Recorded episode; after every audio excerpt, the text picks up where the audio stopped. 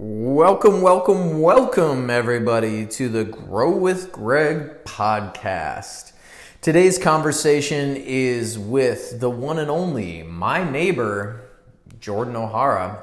He is the founder and creator of Wind and Sea Coffee, supplying high quality coffee and CBD infused products for the San Diego market. And I guess it's you know e-commerce so worldwide if you want to buy it and ship it all that kind of good stuff. But um, my conversation today with jordan goes over you know what was one big experience that helped him grow um, from military to starting a company going back to school uh, you know the world's economy nature how everything is interconnected. It was an amazing conversation that i thoroughly thoroughly enjoyed uh, strap yourself in because this is a long one and let me know what you think.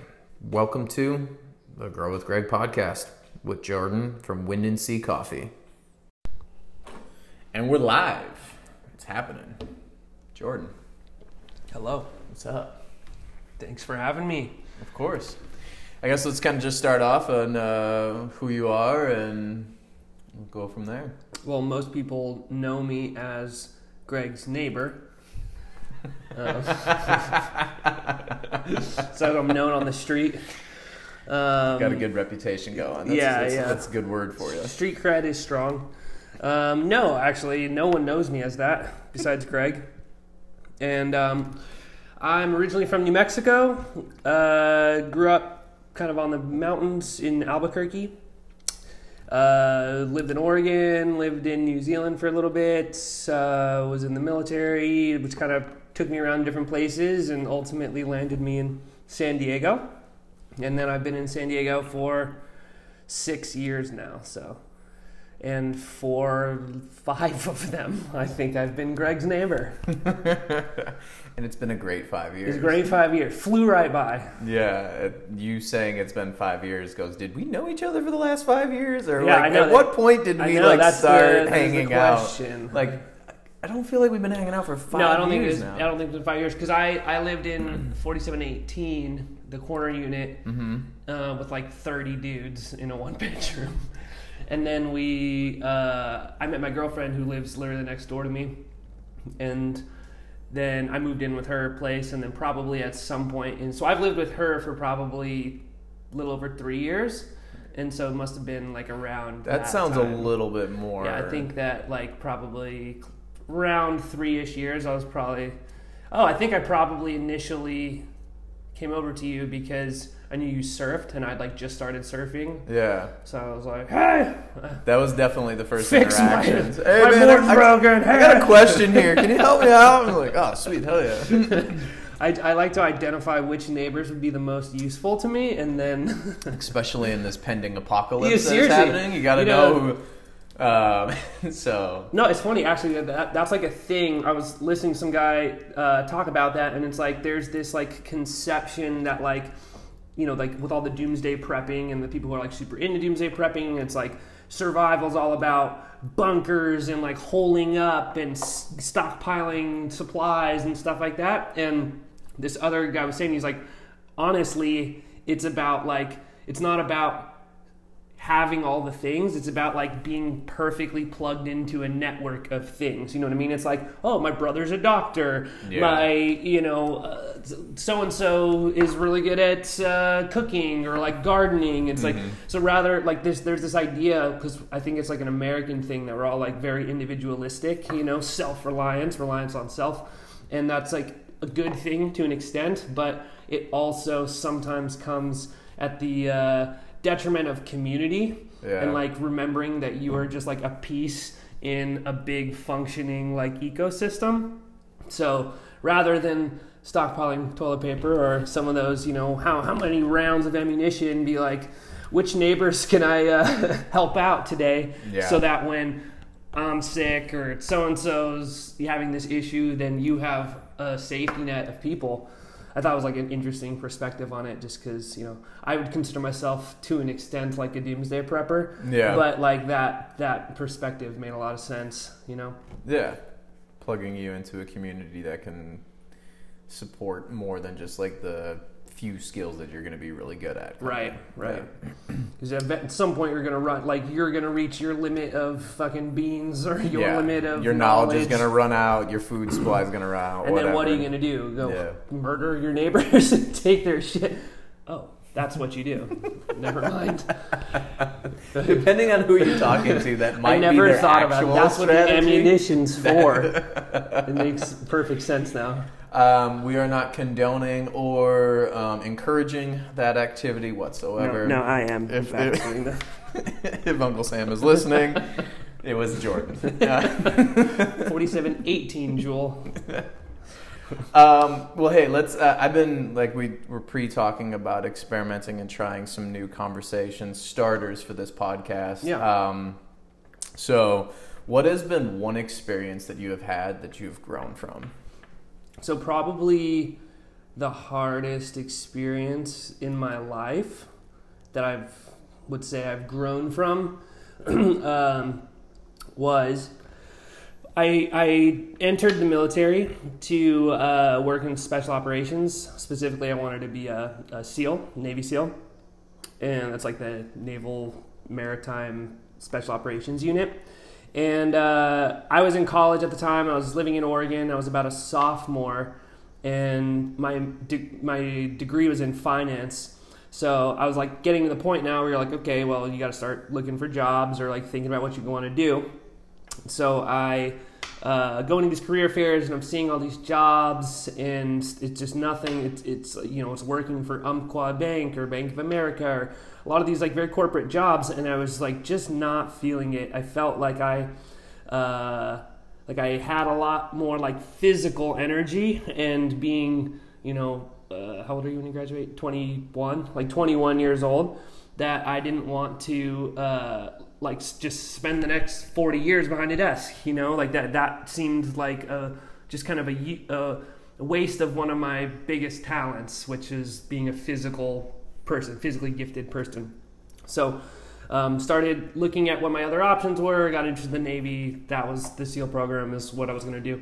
So, I joined the military specifically for that um, job, and it was like a two and a half year process. No, it was about a three year process between deciding that this is what I was going to do, and then, I mean, I had never ran uh, you know, more than a mile. I never swam more than 50 meters at one time. Like I, could, I physically could not swim down the length of the pool and back without like stopping to stand up on the bottom and be like, holy shit, like how does anyone swim? Yeah. Um, so you know, from going from that point to the point where I got my SEAL contract, I got, well, I, you know, I joined the military, I screened for the program, I went through the special operations boot camp, went to Buds Prep, back down to San Diego. So it was like a full like that whole process was probably three and a half years of this thing that you're like sole focused towards. And I'm getting into the hard part, like where, where I've grown, but kind of the wh- what was different about this goal from other th- things that I had strove for in my life was um, this one felt like it was it was super all encompassing like it really really required like 100% of your attention and focus and effort and and stuff like that. So very much enjoyed it. Like felt super fulfilled with a purpose. And uh, i'm finally here in san diego. You know if anyone's familiar with the with the buds program which is what the seal training is called you know it's it's it's super physical. It's like very uh, grueling kind of grind that I would say. Any one day of buds is very difficult for like even just, you know, a fit person, but it's doable. But really the challenge is sort of the like you're yeah, dude, it just does not stop. It's like it's like go, you know, go be a doctor for a day and work a 12-hour day. It's like that's not a bad deal, but like work 6 days a week, 12 to 14 hour days, you know, like it, it just takes its toll. So but still, it was like you'd start this morning, just like how the fuck am I going to get through this day? And then 7 p.m. would come around, and you get cut for like evening chow, and you're like, I somehow made it through this day. Like I, you know, let's just you just take it kind of one day at a time. Um, ultimately, I didn't make it through the program. I um, uh, I failed out. Like I, I said the words I quit, but that's like it's not. It's weird, man. There gets there's like a lot of like um, oversimplification. How many podcasts have you ever heard of somebody who isn't a Navy SEAL? You know what I mean? Like you only hear about the guys who are famous for being SEALs or whatever the case is, and so you get this. I think it, it kind of skewer, skews the perspective. And, and allows there to be these like taglines like it's all mental like just don't quit just that you know there's all these like uh, like phrases and idioms that you know fit on a bumper sticker but when you're actually like there and you're going through it like you see that like there are so many fucking reasons guys don't get through. It is like such a there's so it's a very it's a hugely complex process. There's uh, injury illness peer pressure uh, peer evals um, luck of the draw dude. Bad events bad days and and you know to an extent like those are excuses but just this idea like every time i fucking hear someone who's like it's all mental just don't quit. It's like dude i've watched plenty of people not quit and not make it through the program Yeah. because like it's it's not just about not quitting especially on like team the team evolutions that you're doing you have to perform as well. You know it's like just like being like a professional athlete. Like do you think everyone on the baltimore ravens just didn't quit? Like no dude they didn't quit and they And- fucking performed like Yeah. you know And they worked well with the team. and they worked with a and team, they, like, and they know, were probably they- good with politics. The coach, you know, wasn't, you know, if a coach has it out for you, or if someone like has, you know, you know, say one thing wrong and piss the wrong person piss the wrong person off, like, Yeah.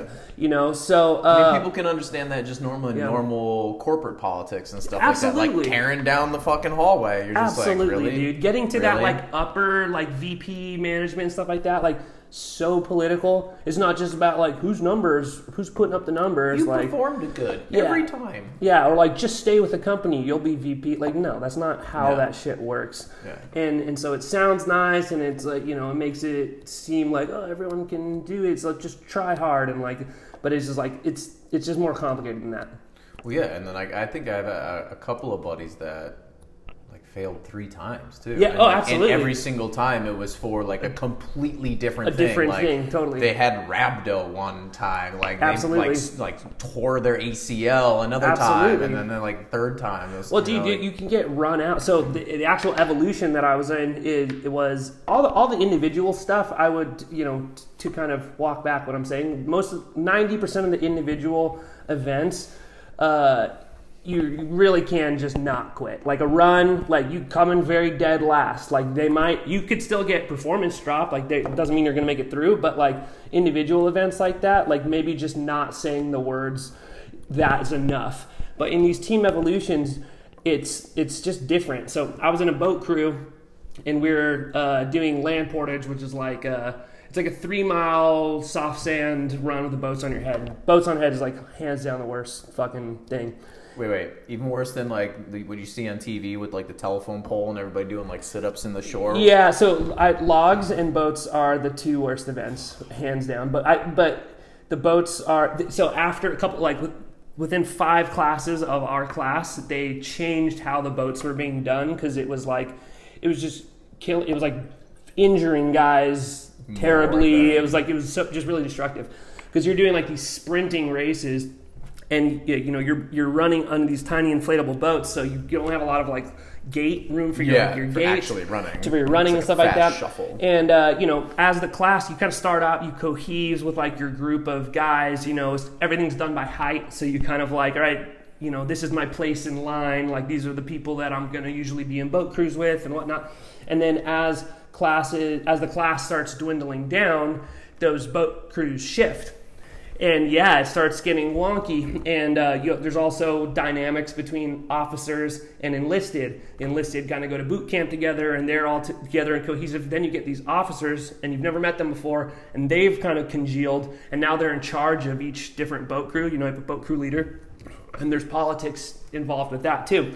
But so I get in this boat crew, and it was five officers, me, and another enlisted guy, and yeah, all five of the officers had been ranking in like the top ten of the class for the four mile time run on the beach, and they were all like pretty much the same height, but I guess they had kind of like stacked, quote unquote, what they call stacking the boat crews. Because if you've ever heard the saying, like it pays to be a winner, you know, so the way that they incentivize winning and always kind of trying is that like if you get first, maybe you'll get a break. If you get second, you, there's going to be some punishment, but it's not as bad as the punishment for third place or fourth place. So it pays to be a winner. So we start this this boat crew eh, or this this land portage race, and these guys that were like top runners in the class were like, we're gonna win this this race. Like there's no, mm-hmm. you know. And so there, the speed at which they were running this, or we were all running this at this point, was like too fast. Like I could not physically keep up with this boat. So you start tripping up, falling out, draws over all the instructors. They throw you under the the two spot, which is like the heaviest part of the boat where it sags, and then they just start like cr- crushing you. And your and your idea, the idea, what they're trying to make you do is is like you know, put out more or, you know, or what they're trying to make you do is your boat crew, yeah, I mean, they're, they're applying pressure. So the idea is to get you out. But the other way of handling it is your boat crew absorb it together and be like, hey, we'll take the beating. Like, you know, you're a good dude, whatever the case is. But, um, you know, there's a lot of fucking alpha male competitiveness. you Weird. know. Yeah, could you imagine? Signing up for the SEALs. super unusual. Um, and so yeah, I mean these dudes were there to win, and they didn't give a fuck who who the casualties were. Yeah. So you know you're running, you, you fall out, and and uh, you know I just I kind of got run out of my boat crew. Um, that kind of cascades and oh sorry, that kind of cascades into like the next couple years of my life getting back into a special operations program, and that was really where the growth.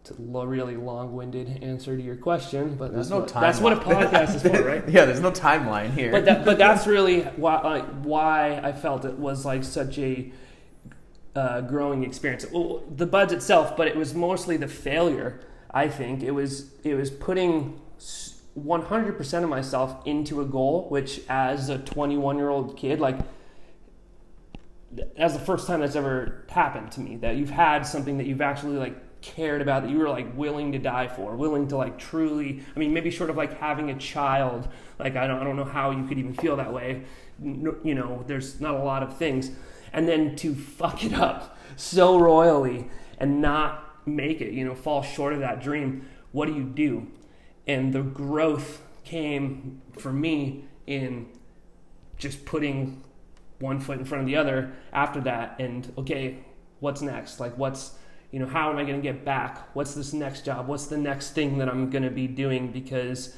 crying about yesterday's like not an option anymore.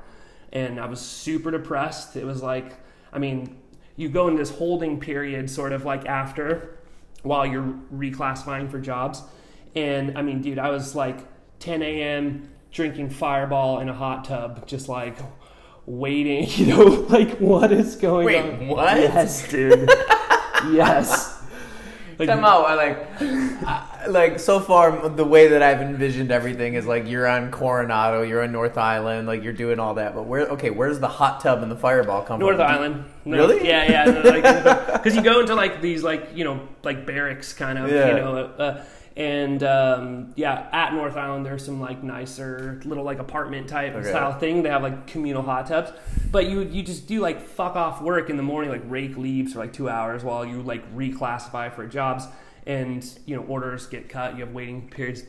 So yeah, I mean you're just like you don't have a job, you don't have a purpose, you're fucking physically broken because you've just been However many days. yeah, dude, buds it's of- like fucking yeah. three weeks through buds. Yeah. I mean, my hip flexors were fucked. I had no hair right here on the top of my head, completely fucking worn off. From it was just the like boat? from the boat rubbing on there. It, uh, this is like a full on scab. The scab was coming up through my hair, like I'd Oh, pull up. yeah, yeah, yeah, You know, it has like yeah, the holes in it.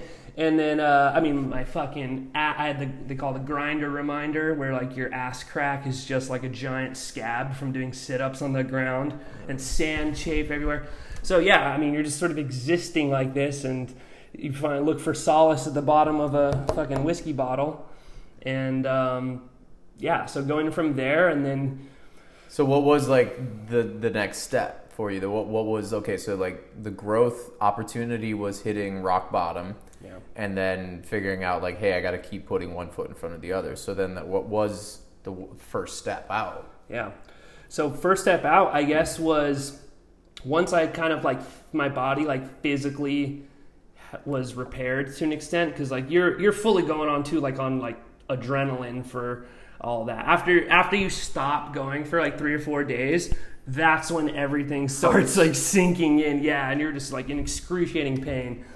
Um, but uh, so going from there, it was like once your once your body kind of healed up and you're at this new job, which was essentially I was like a, a bosun's mate. I was like a fucking deckhand on a, on a ship, and um, I think the first thing for me was like I just have to keep doing what I've been doing. I don't know how to do anything else, so I'm I'm running, I'm swimming, I'm doing my time shit as though I was still in a program because I didn't know how to not do that. Um, so I started doing that, and then a lot of people when they go to the fleet, which is like the worst fucking thing you could possibly do if you come in from from a special operations community and then like now you're at the fleet. Um, the fleet hates you because they get so many guys that you know they think that they're better than everybody. They find you know there's this like elite you know you're elite special Elitism. forces elitism you know? And so a lot of those guys that you know they'll go to the fleet and they're just like it's so beneath them you know? And the work is shit dude. I mean you're literally you're like swabbing the poop deck fucking painting you know? You're going out to sea you're deploying you're doing all this shit. It's, it's, and it's just like it's not the job you thought you were going into.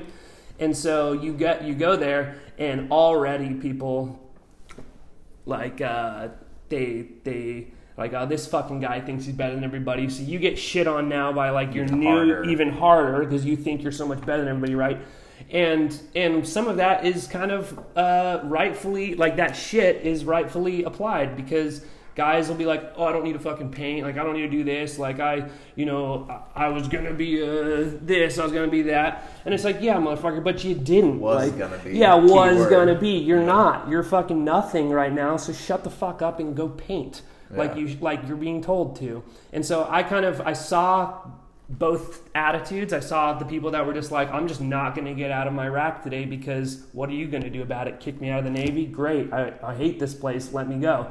And the other side of it was you know what?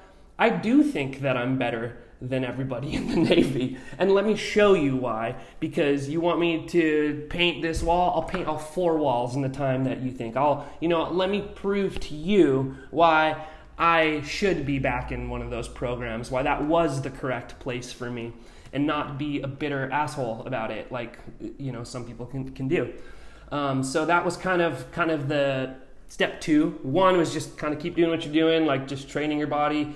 Step two was let me show the people who have the authority over you that you're not a turd and that you actually like do deserve to be in in something better than you know swabbing the fucking deck. Painting metal painting. boats. yeah painting metal boats. Haze grain underway. And so i um and and actually that kind of helped because you need anything in the navy like it's not this idea like oh if you just want to do it you can do it. Like it's so political too. It's bureaucratic. A lot of paperwork. so much paperwork. You got to get change orders. You got to hit certain time. And all of that can be made easier or more difficult by how well your chain of command facilitates it. So if they don't like you Good luck. good luck dude. Good luck getting vacation. Like good luck going on leave you know what i mean? But if you show yourself as a good dude you know people will look out for you and, they'll- and they'll do. So that was um, i'd say a lesson in itself in that like you know show people why you think you're better than them. You know don't just go around pouting and and whining about how you deserve something better than what you have. Um, so that was that was beneficial. And then it was figuring out what okay why did i want to be a seal? What was the point? What was was it because you wanted to have these four letters after your name in an email or because you wanted a, this one shiny pin or you know what was the reasoning and the reasoning for me was i wanted uh, the job itself was just the coolest thing i could possibly imagine. Like it was that was what i wanted to do. That was how i wanted to serve my country. That's what i wanted to do. So go, knowing that it was it kind of opened up my horizon in that there there are other special operations programs besides the SEAL program, and um, you know let's just don't be so pigeonholed into this one idea. And uh, then I kind of discovered uh, other this other route as like a as a corpsman, a, a medic, like a special operations medic. And so that was kind of I just spent the next you know couple of years training up, screening, uh, going through different schools, um, going to a different command, uh, like a Marine Special Operations Command uh, at Camp Pendleton. And um, yeah, I mean, it, it felt good kind of pulling myself out of that hole. And you know, I got injured, and there's there's more ups and downs, kind of to and from. I think that's just part of life. But I still look back because like that's a common kind of like question, or just like you know, like what is a big challenge? What, and I think that's that was the lesson going forward is is just figuring out how to pull yourself out of a huge failure and and turning it into just a milestone on your in your life journey. Yeah. Kind of circling back into a lot of people in a weird place right now Totally. with the coronavirus and Totally. so many people laid off and so many people out of a job or their jobs have dramatically altered and it's that idea of you've had a setback and now what's the next step to move forward Yeah. because you can either fall to the wayside fail out wash up you know whatever or you can you know find that activity that gets you to one step in front of the other Yeah, absolutely. yeah.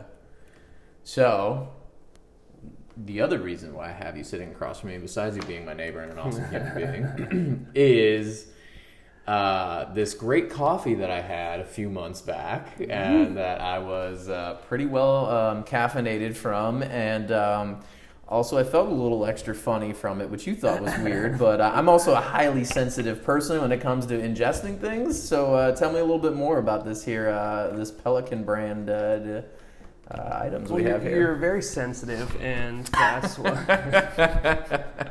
Thank that's, you. that's why I like to just take it easy. I don't want to make you cry. Um, so, yes, so uh, that coffee that I gave you, it was actually um, just a little backstory. I started a company called Wind and Sea Coffee. I live here in Pacific Beach, but pretty close to Windansea. And uh, while in the military, while as a medic, um, I injured my back kind of in a training exercise. Um, but pretty bad back injury, ruptured a disc, was going to get surgery, uh, was doing a bunch of rehab for it, uh, on a lot of pharmaceutical pills, you know, opiates, uh, muscle relaxers, all this stuff. Getting a lot of like weird contra indications from these medications or side effects where uh, vision was going blurry. Like I, it was super weird. I Oh, just really? felt horrible. Yeah, yeah. I was losing. Like I couldn't. Like it was random things that were at typical reading distance for me, and then I would be like, "Why does that look like? Why can't I see that?" So, and I think that was like a result of a nerve medication I was taking or something like that. Like, so anyway, um, I was just kind of in a dark spot too, because now I finally pulled myself out of this hole. I'm back on the, back on track, baby. We're back on top. And then now I have this bad injury, and that's like totally sidelining my career again. Um, and so that was like a again like a rough emotional part, whatever. Did but that yeah. end your military? yes, that was that was the end of my. I was coming up on the end of my contract anyway, but that was I ultimately was separated, medically separated for um, for this injury. And so while I'm kind of like in recovery and you know figuring out what I'm going to do next and what's going on, and I'm taking all these pills, and um, I find this like program. There's like a bunch of really cool stuff for um, injured veterans out there, like uh, uh, like a Wounded Warrior surfing program. Like these guys, One More Wave. They're based out of San Diego, and I'll kind of talk about them a little bit later. Um, but they essentially they provide uh, uh, what do you call it like um, wetsuits and surfboards, adaptive. That's the word, adaptive gear for um, veterans, and they, they teach you how to surf and stuff like that. And so I got into surfing, and that was like a huge like I was like, wow, this is this is something I can still do because that's the other thing is like now I'm like telling you how physical I am, how fucking great I am at you know using my body, and then my body's broken. Well, what do I have now? So it was empowering to feel like oh, you can still do something. Like you're not you're not forever broken. Like you just adapt, you know. Um, so that was really cool. And then I, I was looking for more natural alternatives to some of the medications I was taking for, because of all the side effects that I was feeling. And uh, I couldn't smoke weed, uh, but I was like, yeah, CBD, I think I can do that, so I'll, I'll, give that a try. And it was kind of like at the same time that I was like, let me try moving over to more naturalistic stuff. So I was taking, you know, like turmeric for inflammation, CBD. Um, and and surfing, doing like restorative yoga. There was a lot of things that was just kind of like a more all like naturalistic way yeah. of Holist, treatment, holistic, holistic. health. Exactly. Yeah. And um, I found it to be as effective personally. I'm not saying this is necessary for everybody, but I found it to be as effective for the physical stuff, mentally way better. Like psychologically, I was feeling so much better, and I was having no side effects. And I was like, this is this is what I'm gonna do. Like this is what I feel like. Seeing how many, dude, I'm surfing here next to homie with no leg, you know, one leg. Yeah. And he's surfing. He's going down the same road. He had an identity that was tied into his job. He was a devil dog, whatever, you know, Marine Corps, this guy, and now he's a fucking guy with one leg you know? And you know what? He's out here every thursday and he's paddling for waves and he's and he's making the most of that leg you know? He's he's charging it. And that's i was like there's so many people in this position that don't know about this alternative way. Good for him. He's here surfing. But how many guys are not surfing? How many guys are with one leg and they're in West Virginia and they're just you know popping popping pills, man. Because and they talk about the good old days back when they're you know in the service and that was the case. And I was like, if I can kind of help bridge that gap between because the military probably as no surprise skews more conservative kind of on your political spectrum and uh, you know holistic treatment and you know beach vibes and, and is, not quite normal.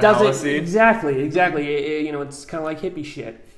And I thought that kind of my personality in general but also a business opportunity is bridging that gap is pulling these um, you know salt of the earth um, patriots, you know, the people that signed up to serve their country and doing these things and showing them like, hey, there's something to this hippie shit. Like you don't, you know, don't just throw it out because it's not like you're it's not cult. normal. It's not normal. Yeah. It's not something you're used yeah, to because you didn't grow up with it. And there's sti- it's stigmatized. Cannabis there's is a stigma, dude. It's a it's, it's a thing for stoners. It's a thing for like deadbeats, you know. I mean, before they made weed illegal, I mean, hemp. I mean, hemp is an amazing product. I mean, you can make almost anything out of it. It's a great totally. rope. It's a great, you know, like you can make paper out of it. You can make like wood out of it. Like it's yeah, it's insane. Like right. and like hemp doesn't even grow flower, which is what you smoke to get high with, but because it is the male version of right. marijuana, like right. when it became a section 1 classified narcotic, totally. like it got wiped out as well and totally. it's just like I mean, it got yeah. screwed just by yeah, uh, by, by, by being association, and yeah. also like very. I mean, that association was intentional. There was industry, you know, cotton, petroleum, you know, yeah. a lot of these other industries, paper, where people who were making money and were in charge wanted this to go on. Have you heard about? Um, I listened to this really cool podcast about um, electric cars that came mm. out. They were coming out at around Is the same called, time. Uh, Who killed the electric car? Something like that know, but the one that I listened to, yeah. Um, it was saying how it was lots of different factors, but one mm. of the factors was like the marketing of like an electric car compared to a combustion engine, which is is that it was the dainty, safe version. Because like, if you don't know old cars, you literally had to put like a wrench into the front of the vehicle and like crank it over to like to start it up. Well, sometimes that wrench would stick in the engine and like snap your arm in half, kind of thing. Ah. Like, and so it wasn't a safe thing to be operating as a you know sophisticated, wealthy woman. No, you had to use this electric vehicle that you just flipped a switch and then the thing would go. Well, And the funny thing was, is if you think about it, this is back in like 18 some late Yeah, 1800s, late early 1900s before Henry Ford and all that kind of good stuff. Is that like the efficiency of both of these weren't great. It's not like the combustion engine was killing it right. right? And it was just like marketing and advertising towards it being this dainty woman's thing, and only Totally. wealthy people could buy themselves a second car for their wife, child, woman, whatever. It- and that's one of the reasons why like the electric car failed. Like probably a Totally, plethora yeah. of other things, but I mean, who benefits? That's like a key The people who's you know? got If you're money. Rockefeller at the time and you benefit by people Oil money and- exactly. Who do you think? Yeah, what do you think? The legislation, everything's going to get pushed Skewed down towards. that Yeah. that lane. Yeah, and so I mean, cannabis kind of got caught in that, and and uh, I mean, we're still sort of dealing with it, but you know, yeah. So essentially, that was kind of where how I got into it, and I was finding a lot of the products on the market where tinctures and and if you're not familiar with the tincture, it's kind of like um, an ex- CBD extract in a bottle, and you would put it under your tongue as like a sublingual uh, drop. So the tinctures were, I mean, they're good, they're effective. Um, the problem is uh, they can taste strong. You know, cannabis has a has a strong flavor, and um, you know, trying to just get it in while you uh, are doing, you know, so that you don't have to forget. You don't have to remind yourself to to take it and it didn't taste bad. I found that if you took it with your coffee, you wouldn't have to remember to drink your coffee. And in addition to that, um,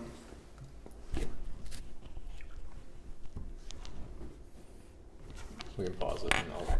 yeah, we we All right, so we're drinking some delicious local uh, crafted pale ales over here, and uh, had to take a bathroom break.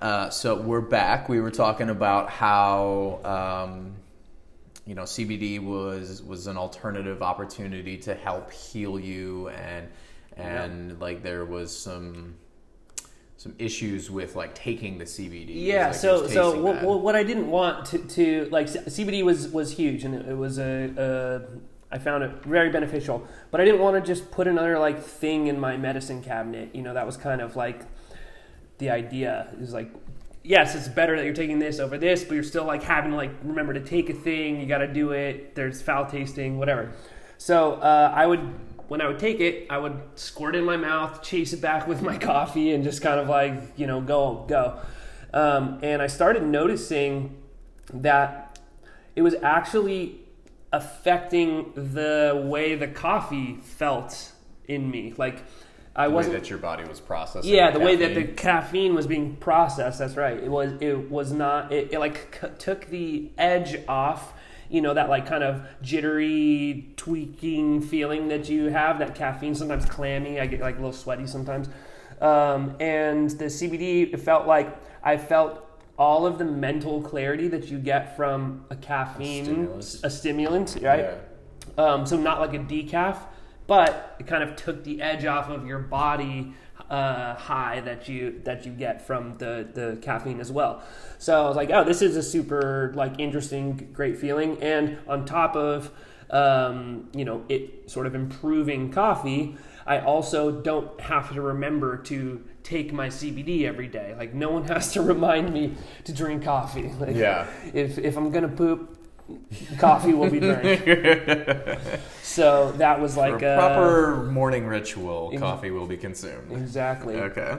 And so that was kind of like, uh, yeah, let's. Uh, this is a good idea. So I bought a little two pound drum roaster and Uh, my buddy gave me a little tutorial on how to how to Infuse. how well no just how to like straight up like roast the coffee Oh, like how to like go okay. from like ro- from green beans and making roast beans you know identifying the first crack i had like a little whiteboard and you know it had a grid and i would like chart you know temperature over time and stuff like that so i was doing that for a while and then just trying to figure So you out You were doing that personally, like in your apartment. yeah, yes, literally in my apartment. Uh, well, outside of my apartment, but yes, I think uh, Greg is probably that was probably another instance where we really started talking when you uh, would see me like fucking. What are you doing? snap. Where are those extension cords coming out of? Um, yeah, so it took me a while, it took me many months trying to figure out how to keep the oil from separating from the coffee. You know, so because So like, let's Yeah. kind of half step back. Yeah, sure. Because like I, I, I've never roasted coffee before or whatever. So kind of like go through the steps and then like talk about like the issues you were having with each individual step. right, Because right now we're talking like small scale, making it Very just small for yourself. scale. This Yeah. isn't a business yet. This No. is just for Jordan's consumption. Yes.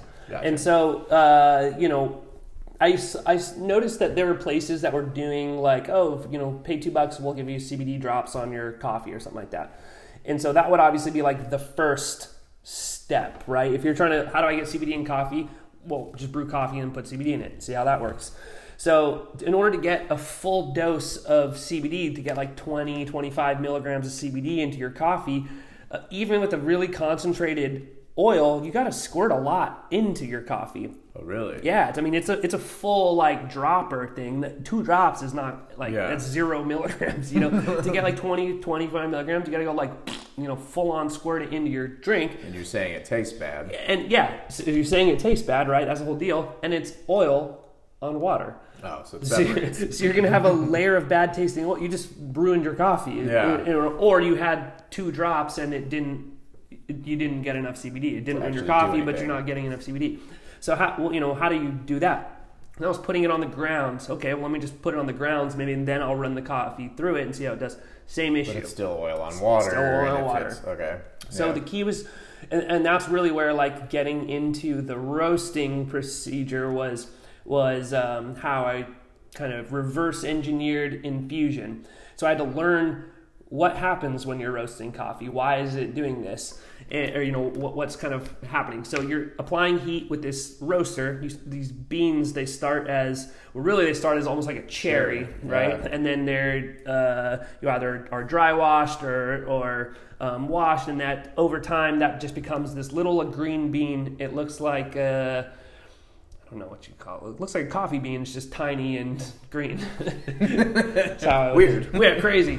Um, and so, take, starting from there, that's where you're starting. You're applying heat, and what's happening is that heat is causing, like kind of like how popcorn works. It's causing the bean to expand Okay. right?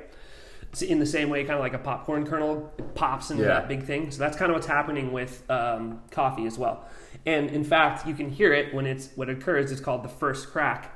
First crack is um, something that you listen for because that's kind of like the marker as to what you know. A blonde roast might be like right after the first crack. A dark roast might be after the second crack. It does like a period, and then every other shade of roast is in between, those between. periods. But what's happening during this um, period is the there's gas inside of the bean, and the it's it's uh, being caught it's expanding because of the heat, and it's making the bean expand. Well, as it expands in the bean, the bean, in addition to the the heat, it starts releasing its own oils Okay. um, after the coffee's roasted, and, and that was okay. So we know about this, but do you put it in the roaster itself? Well, you're to cook off the oil. You know what I mean? If you If put if you just put the oil in there, in yeah. I mean, the uh, CBD breaks down at like 200 degrees Fahrenheit, and you're roasting at like 500 degrees. You know, so you're to cook off all your oil. So. Um, the key was kind of finding that period of after the roast where it's releasing its oil, its own natural coffee oils. Have you ever seen espresso beans? You see how they're like real oily. They have that like dark oil on there. And the lighter the bean, the less oil it has on the outside, but it still has on the inside. Um, so finding the good roast profile to where the oils are coming out, introducing the CBD oil, and then having the oil leach back into the coffee bean itself. So it's a true infusion, not just like a spray, Spray on top. Right. So then out of okay, so then pause. Yeah. First, um, so then my limited coffee knowledge of like so the lighter you roast it, the stronger the caffeine, but the less oil it releases. So does that mean like you're dealing with like medium to dark roast coffee because that allows more absorption Yeah, to an extent, I would say um, of the CBD oil? almost. So I, think it's kind of like a bell curve. I think Okay. if it's too light, yeah, you're not going to get enough oil excreted to come back in. But if it's too dark, what starts happening is it's now uh, like ruining the cell walls of the bean itself, and so that's why like you would see an espresso if you got like a really dark espresso or a French roast or something like that, and it's like so oily you can like see it on the inside of the bag because th- that bean no longer has uh, the like retention capability for that oil. So it's somewhere between that range Okay. of, of getting like the right uh, roast profile so that it's absorbing the oil but not like completely spewing it out, you know, Yeah. and, and then leaving it all over. So you're still able to do like a range Yeah, of like yeah, medium to yes, dark yeah. roast. In fact, uh, we so really what I'm trying to do now is because I, I had two different concentrations of Mm-hmm. of uh, CBD concentration in the coffee. Um, there was one essentially that's 20 milligrams per cup, and then one that's like 10 milligrams, just giving people that option. But as I've tried expanding into different um, like roast profiles, you know, which is like what people want. They, you know, if Yeah. you only drink dark coffee, you know, some people like want medium or light, whatever. Um, now to have a medium and a light and a dark in a light concentration and, a heavy dark. concentration, it was just like four, it was killing my. Yeah. exactly. Inventory management was just like out of control, and so actually. I'm phasing that out. This is my last batch that I have right now of this. So single fin and double overhead was how I labeled it. Single fin would be like a single serving, like 10 milligrams, like, and then double would be, you know, double overhead, double the dose. Weird surfing. Crazy. uh, kind of full circle Yeah, here. we're- and you we're found, back. you found surfing. You I like found to stay CBD. on brand. Yeah. Yeah, that's if you don't surf, single fin typically, unless you're talking about 1970s surfing, Yeah. single fin means it's like a smaller day out there. You're on a big board, like it's not as aggressive. Right. So hence the single fin coffee Right. would be the lesser dosage right, of right. CBD. And then double overhead would be like a huge wave, like it's getting gnarly, bro. it's getting gnarly. and, Gotcha. And, and so yeah, anyway, that's kind of how it's done. So this is my last batch of uh, like my last batch of single fin. That's going to be the um, half dose or something. I'm just going to do everything at 20 milligrams. That way, because the coffee's not cheap, man, and, and it's not. I'm not racking up the price. It's just the, the cost of the ingredients is, is high, and so um, I figured, you know, let's just make a coffee that definitely works and now we can play around with roast profiles. Gotcha. You know, um, so that's kind of where we're at moving forward. someone who let, let's just out of curiosity because like someone who you know may still want only 10 milligrams or whatever like you just make a half a cup Mm-hmm. yeah, you of can make half a cup of coffee. Yeah. yeah okay Right, right. And yeah, it gets hard when you're like someone like I drink like my brother's a pharmacist, he drinks like a pot of coffee a day. I'm like like dude, you you would not want to drink that that much of it. But it's just like it's just like weed brownies or something. Like yeah, you don't eat a pan of weed brownies, you eat one weed brownie and a pan of regular brownies. Otherwise you like think you're dying and you know so like I, I, I think um, the the hard part and I've talked with some other people about this and it's like initially going into this is like I want this to be your everyday coffee. I want this to be the coffee that you know you regularly ordering and, and you're drinking it every day. Um, and there's there's merits to that business decision, but I also think if you commoditize what you're doing, if if the product now becomes a commodity like coffee or toilet paper or um, I don't know fill in the blank with yeah, a fill, fill a things, co- yeah. any commodity type thing. People are now going to shop based on price that's like typically the way luxury goods. Yeah. No one's shopping for the cheapest Lamborghini, but there are people shopping for the cheapest car, Yeah. cheapest rental car. Yeah. You know what I mean? So uh, you're now I'm now I'm playing price wars with every other CBD coffee that decides to pop up on the market, and a lot of these companies are using n- not a lot of the big mainstream ones, but like there's they go on Amazon, but you can't even buy, so you can't sell. That's actually was going to be one of my questions that I have, but yeah, Yeah, well, well I'll, I can circle back to that thing, Yeah. but like you can go on there and like I've had customers ask me because you know a bag of my coffee will cost forty dollars or forty five bucks, and they're like, "How come I'm finding the same bag for twenty five? I'm like, I don't know, man. order that bag. I mean, seriously, order it. I don't know how they're doing that. That I mean, like that cost alone. And what you're finding is, especially if you go get these tested, which I've had to do for a couple of other like you know trying to take on this line or whatever the case, and you go get it lab tested, and you're you say once hot water runs through it, it's literally cooking off the CBD content. So you're just getting overpriced coffee. Now you're buying $25 shitty coffee. You know what I mean? So uh, that that's a lot of things. But as an uneducated user, you have no idea. Well, most people are going to be uneducated in a lot of factors. I Totally. mean, like to, to circle back to that point, one of the future questions I was going to ask you, but let's get to it right now. Is that Mm-hmm. like, so I, I have a good buddy who is a, I, I don't know what he would title himself, but I'll just call him a sales consultant and Mm. and like helper of selling your products on Amazon. Cool. And he's like, yeah, don't ever buy anything CBD related on Amazon Right. because it doesn't have any CBD in it. Yeah. Like they're not allowed to sell that product on Amazon. So if Yeah. you're going out on Amazon finding a $25 bag of CBD coffee, really you're just buying a $25 bag of coffee. Right, right, and and it may technically have CBD on there, but like just I, I went down this road because I was like, sure, I'll, let's sell on Amazon. I'm an I'm an e-commerce business. Like, let's do this. I'll get on every freaking channel I can. So you so you go and you do this, and like literally almost immediately my like I my seller's account was like no this is not approved and it's, it's because I'm being very explicit about what it is here this is what it is Yeah. here's the lab test CBD this is the dosage Nope, you know you can't have that. can't have that. They're like, oh, it's against our terms and conditions. The stuff that you're finding on there, they know that you're not allowed to sell CBD products on there. So they're keeping it super vague as to what you're buying. They use like language that skirts around the algorithm that would block you. Yeah. And from a business standpoint, like, great, good for them. Like, uh, they figured out how to beat a stupid fucking rule that Jeff Bezos decides or Yeah. whoever, you know, is, is outside of their risk tolerance for the company. But as a consumer, that's that sucks. That's really dangerous Super for vague. you. Super vague. You don't know what you're buying. Yeah. Um, you don't know where they're sourcing it from, what it's testing as. Is it effective? Is it just $25 coffee that you're calling it?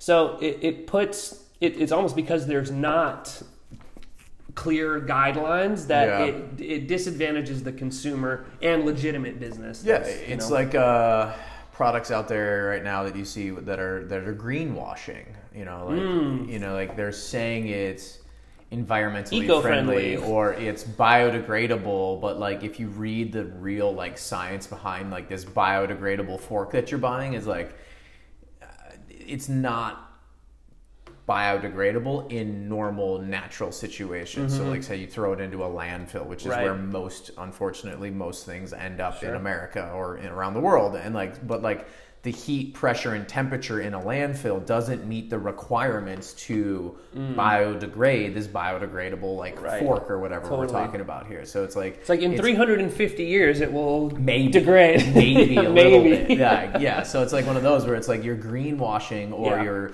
you're washing out the product of like this is hip and trendy of like CBD is like the cool thing to Yeah, have like totally. you know like it, you see it all over the place I mean a good buddy of mine owns a CBD shop Yeah. like a- and, he's doing very well for himself and, there's a lot of money to be made in a, a product that is newly legalized Totally. right like you're, you're And when gathering market share it, and know? there's yeah buzz over it yeah so You know, I, I think I heard. I think the craziest thing I've heard of, of CBD product was uh, CBD yoga pants. what Swear to God, I'm case in point, dude.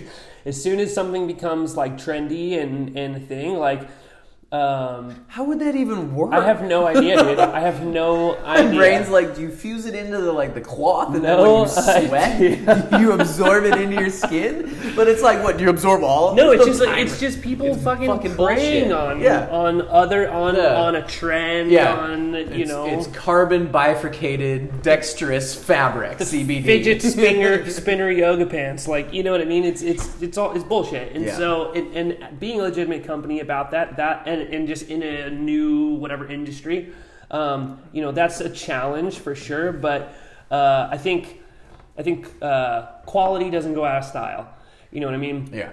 as long as you're making like uh, it, sourcing the highest quality things that you can and it's good coffee and it's good oil and you're it's you know you're testing it and it's up to general manufacturing practices and stuff like that you know at some point when this all shakes out and like the initial buzz of CBD kind of wears off it's going to be the companies that are like marketing to an uh, you know they've nailed in their target demographics. Their product doesn't suck. It actually works. Yeah.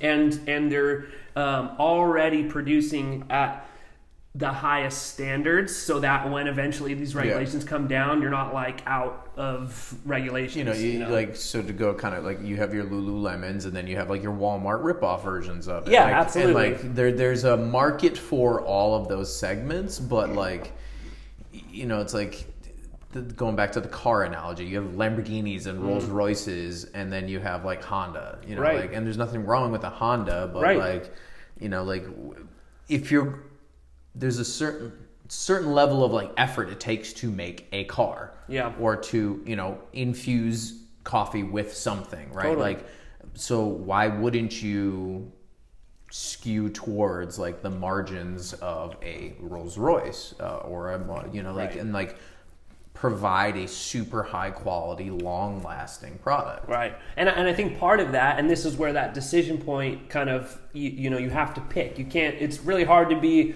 a super luxury product that beats every other mar- uh, product on the market on price. Like it's it's very difficult to do that. Some people that. can, but I mean with certain products, but generally without like monopoly, like you can't Yeah. do it.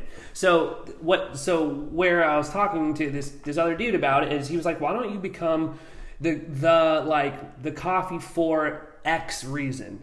You got a big presentation, 9 a.m. You, you know your corporate whatever you know that that you're doing, and you want to be awake and alert, but you don't want to be like freaking out because you're already nervous about this thing. Yeah. That's the reason you take this. Um, you know, sticking with uh, an active lifestyle, which is kind of how we want to position the brand as like this is very like active, outdoor, you know, military, whatever. Um, it, it's a it's a good coffee. Like okay, you go to the mountains and you're about to go like ski or snowboard or something like that. Like this is the coffee that you drink in the morning. That way you're awake, but you're feeling like good. You get in that flow state a little bit easier. You're not like tweaking out.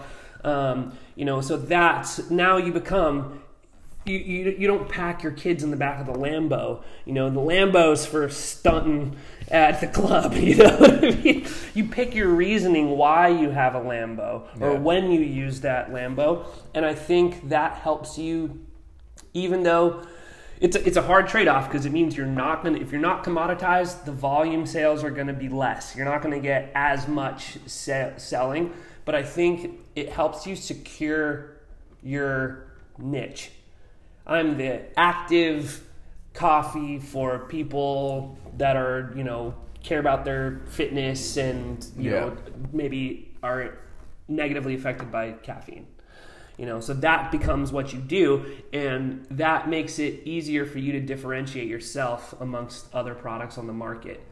But I mean, we'll see, man. Who knows? Maybe I'm completely wrong, and I should just be pumping this out to like everyone. But I feel times. like to kind of go along your point that we were talking about though, like it's a lot easier to scale back than to try to start as bottom of the barrel, like I'm selling this for nine dollars a pound kind Yeah. of thing, and then trying to ramp it up and like get higher quality. Like if you already have the connections for like super pure high quality X, Y, and Z, Yeah. like it's easier to then kind of you know like okay, we'll make our potency less because that'll you know reduce our overhead for X, Y, and Z or whatever would do. Sure. It's easier to scale back down than it is to you know like scale back up. Like Right.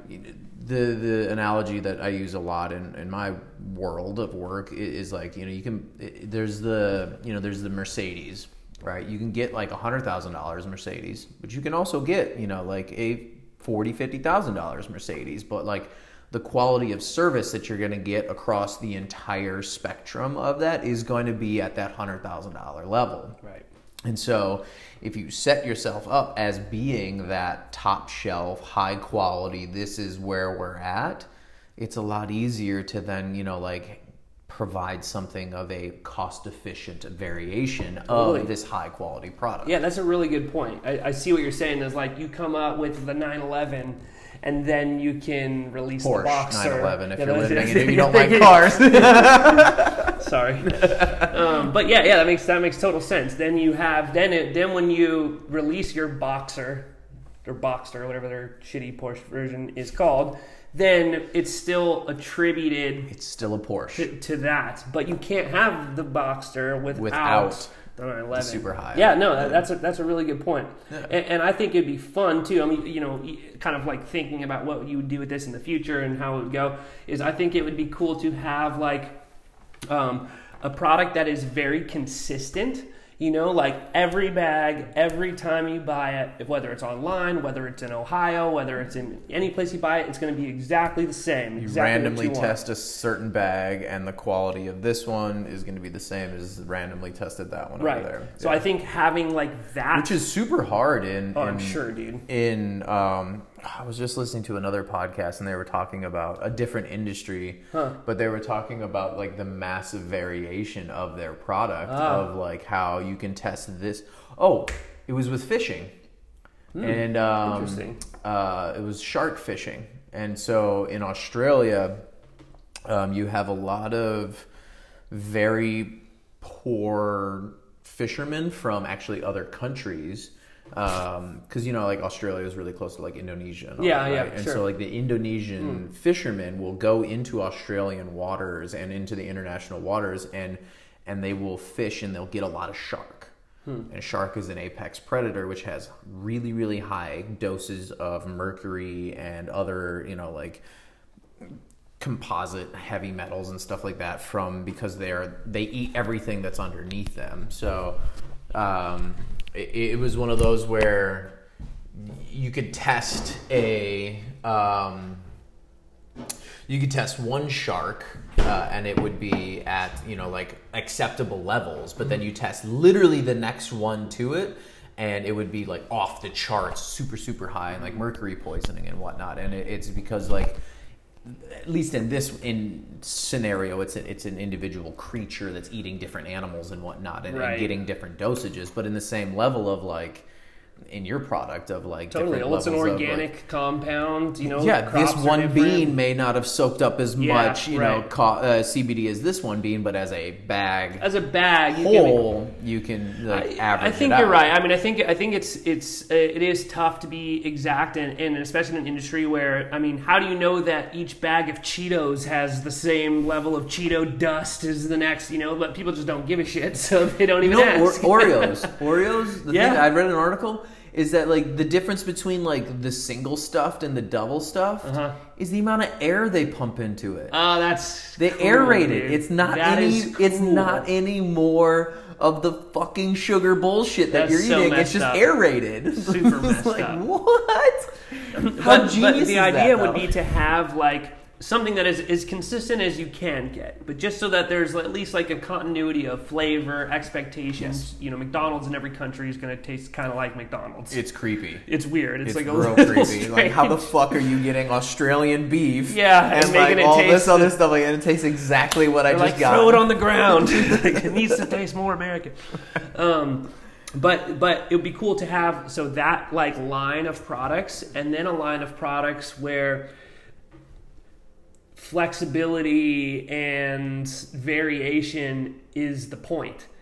You know you have like a rotating um, like roast profile of the month. Oh this month it's an el salvadorian Mm-hmm. coffee with this type of thing or oh we did a new terpene profile for this. It's supposed to be really good for um, you know alertness or uh, alpha brainwave function or something like that you know what i mean so it'd be cool to have like this high end brand where you can play around with variation and it's about the differences that's the point. and Yeah. then the other side is just like because then you can go more say if you wanted to go more like say organic Yeah. like appropriately sourced fair trade it's like boutique yeah and it's like sorry you know the ethiopian coffee is like that season's over we're now on guatemalan Right. coffee now so like this roast is over and now we're on this I think it'd be cool too. You can feature other roasters. You know what I mean? Like you can if if uh, uh, you know Bird Rock's doing a good one, or you know Wafer has their own beans, or whatever the case is. Like you can you can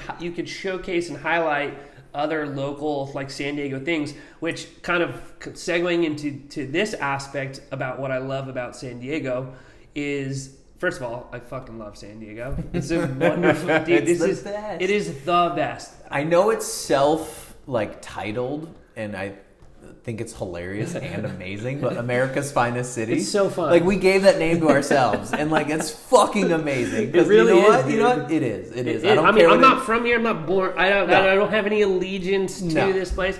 As someone who's lived in a ton of different places, um, it's just a, it's such a great place. And I, I think as a as a business owner or um, you know a small business, there that is another great aspect about San Diego. It is super like shop local, local business friendly. Um, you know, people. It has a very like vibrant and healthy startup community. It's not like Silicon Valley necessarily in that it's a lot of like tech or it's a lot of like Yeah. I mean it has its industries like biotech and stuff, but those aren't small Yeah, companies. no. Um, but for, I mean, go surfing on any Wednesday morning and you'll see 65 people in the lineup that you're at like, one spot. yeah, and you're like, what the fuck? Does anyone work in this town? I, I know I work a very strange, like flexible hours of a job, and I have everyone does, dude. It's, it's crazy because like when I first moved here and like I worked a normal nine to five and then I got out of that and I, I was fortunate enough to like get paid a decent amount to be a CrossFit instructor for a while and like let's be honest I worked five hours a day. Like I surfed a hell of a lot more than I worked. It was amazing for like a year and a half. Uh, but it was one of those where like I knew that this was strange for myself but I would be like any hour of the day, any day of the week, there are people in San Diego out running, out surfing, out hiking, out biking, out doing something Eating, brunching. active, outdoorsy, and like I know it's a touristy town and all that, but like it's not just the tourists; it's the it's the locals. Dude, too, it's and about amazing. enjoying life here. Like, there's. You get out of like oh my gosh, the mass holes, and like you know when they like Boston, oh, yeah, yeah, okay. Gotcha. Massachusetts. Yeah, totally. yeah, they're they're called mass holes. Gotcha.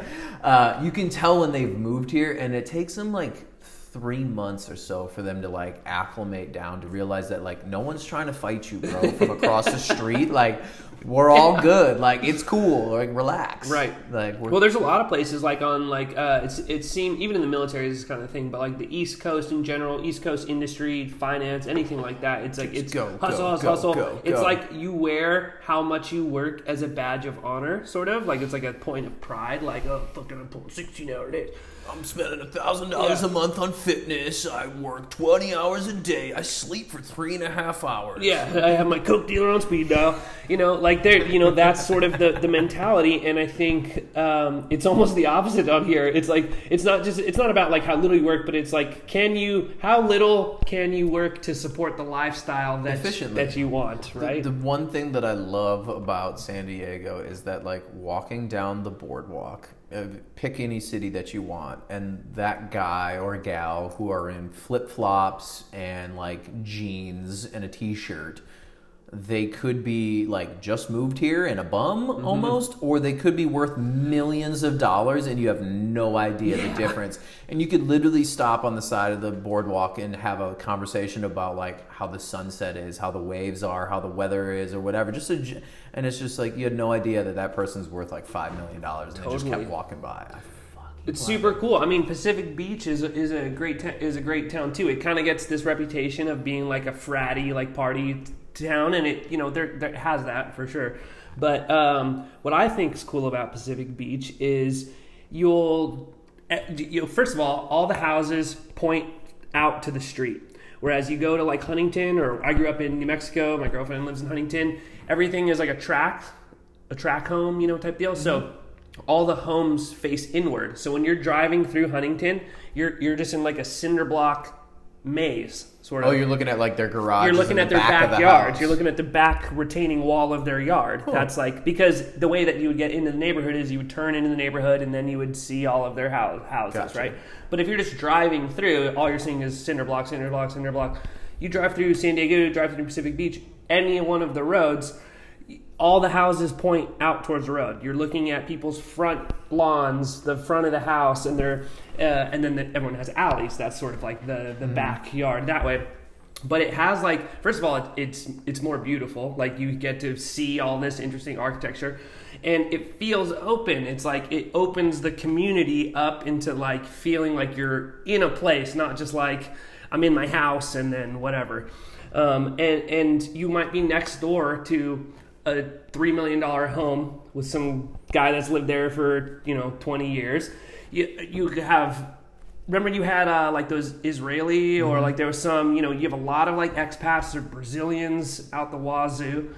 Um, you have young families. You have college kids. You have Well, and also everything. like Old people.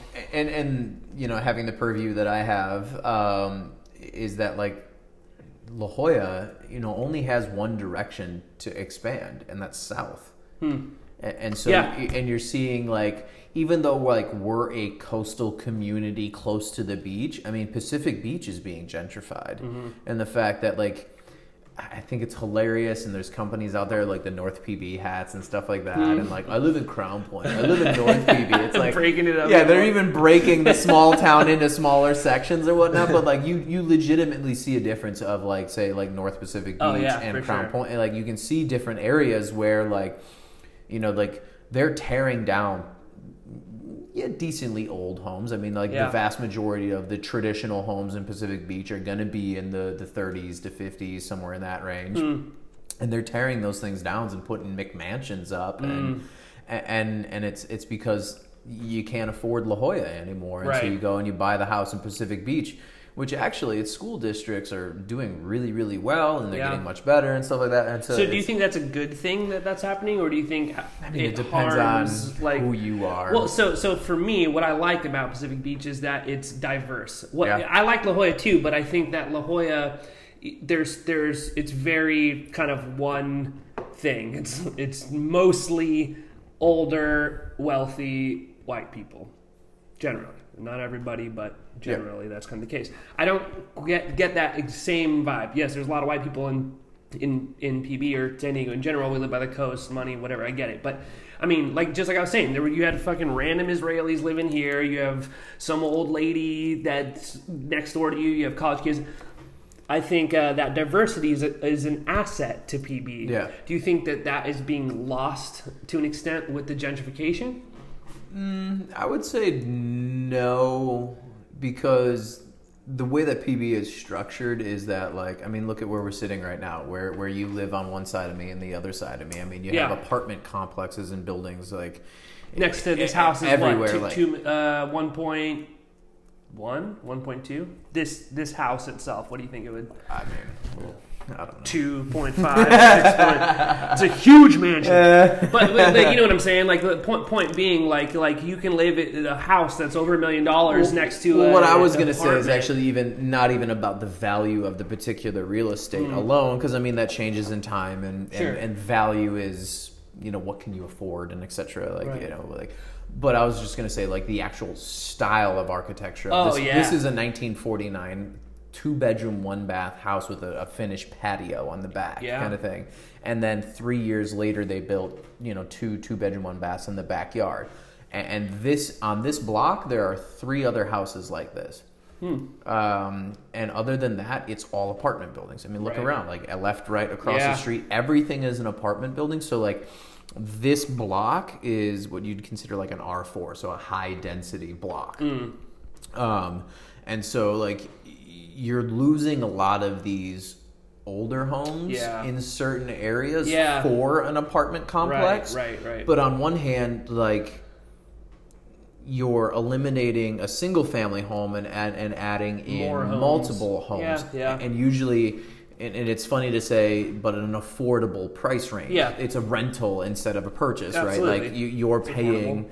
You know, for you know in San Diego, it's two bedrooms or whatever. You're paying like two thousand dollars ish, give or take, Yeah. depending on the upgrades and etc. But like, Definitely. you know, like that is much more affordable than trying to buy a Six two thousand dollar mortgage. yeah, a two million dollar house and paying the mortgage on that, and so Right. like you know, it, it's one of those where you're going to have the areas where North Pacific Beach, which is going to be a higher concentration of single family homes. Yeah. And then getting towards like the collegey party Yeah. zones because we do have three very successful large universities, Mm-hmm. plus many, many, many other you know state schools in San Diego Right. where they all converge to Pacific Beach Mm-hmm. because there's a high concentration of bars and activities for 21 to 25 year olds to get real wild on. In addition to homes that wealthy people exactly and so and, and that's where you get like the the people who who've been living in pacific beach for decades who are complaining about the change and the gentrification Yeah, and all that yeah. kind of good stuff and so Sure. it, it's a it's a unique situation I get that. I just, I don't, man, I really like when places are diverse. Like, dude, the worst part about moving to Santee and like one of those track like things Mm-hmm. that that pop up there is that all of your neighbors are probably they have the same income as you. They have the same number of kids as you. Oh, They're so you don't want to go live in Otay Ranch with all your other military Ah, buddies? you know, maybe we'll see. Now that you mention it, but you know what I mean. Like I think that diversity is good. Like Mm-hmm. I don't want to be next door to just. I mean, except for you, Greg, you're fine. But everyone else that's just like me, you know, I'd rather. I like there to be variety. I think it like spices up the. Yeah. You know what makes a place interesting to live. Yeah. I don't remember how we got on that topic. I don't but know. I think these uh, the, the beers are starting to Is get what it off? We're wasted right now? I'm not wasted, but I'm feeling good and awesome and comfortable. Um, but we were talking about uh, how this all started. Was talking about the like the the example of Porsche and Mercedes of having like a high end quality Right, product right. And, and then offering a low end quality product and like, the diversity of you know like the product line and where that was going with you. sure. Um, So, kind of where I'm trying to take the business, on, you know, it's a coffee business, but what I would like to do with it is make it more of a wellness platform in general, so that you're having it, it's not just a coffee company, but it's something where we can have uh, a whole host of modalities, and it doesn't have to all be CBD. I mean, CBD is is a really wonderful thing, but it's not the end all be all in alternative medicine. And so I think just kind of opening that, you know, your blinders and and um, you know exploring different topicals, exploring other different uh, medicinal plants and usage usages. Um, I'm a big fan of uh, a lot of the mycelial extracts, some of the mushroom stuff that exists, like chaga. like chaga, reishi, lion's mane. Have you heard of uh, the Four Sigmatic? Yeah, I have, I have, and, and it's a good product. Well, it it's a product that works well. I find tastes like absolute ass, Yeah, horrible. It's instant coffee. It's not even like but it's just mushrooms. It's not even coffee, right? no, no. There's there's They do have coffee. yeah, yeah. well. There's coffee. It, oh, Yeah. like in their mushroom coffee, it's it's mushroom. It, it- there's coffee, but Yeah. it's it's way less caffeine content. Have you had La- Laird superfood? I've not actually. Really? I'd be interested in trying it. Um, a buddy of mine, Anders, uh, actually was able to, to work out with Laird and Sick. Gabby for um, his. He's part of like Barbell Shrugged, Cool. Um, do you know what that is at all? No, no, no. It's one of like the biggest fitness podcasts out there, kind of thing. Oh, cool. Um, yeah. Very Either cool. way, he was able to go up to Malibu and I work out with Laird love to do Hamilton that. and did all like, the, the pool the workout. workout. Yeah, he did all I used to do stuff. those a lot. Really? Like, I, oh my Oh my god, God, that's they're so one- fun. They're they're hands down the funnest workouts you could do. I don't own a pool. I'm not a member of having a pool. Or Greg, you live in a two. You live in a four million dollar house. You're fucking I do not. um, all right. So, but like, the one thing that I miss about living closer to the equator is the warm water and Yeah. being able to do stuff like that. Where like, if I wanted to go do like a air quote pool workout here in the ocean, like I'm donning a five millimeter hood, gloves, booties, Yeah. and that's like even in like the summer kind of thing. Yeah, Like, yeah. um, but I have done back when I lived in the Caribbean, like a bunch of like like the free diving exercises.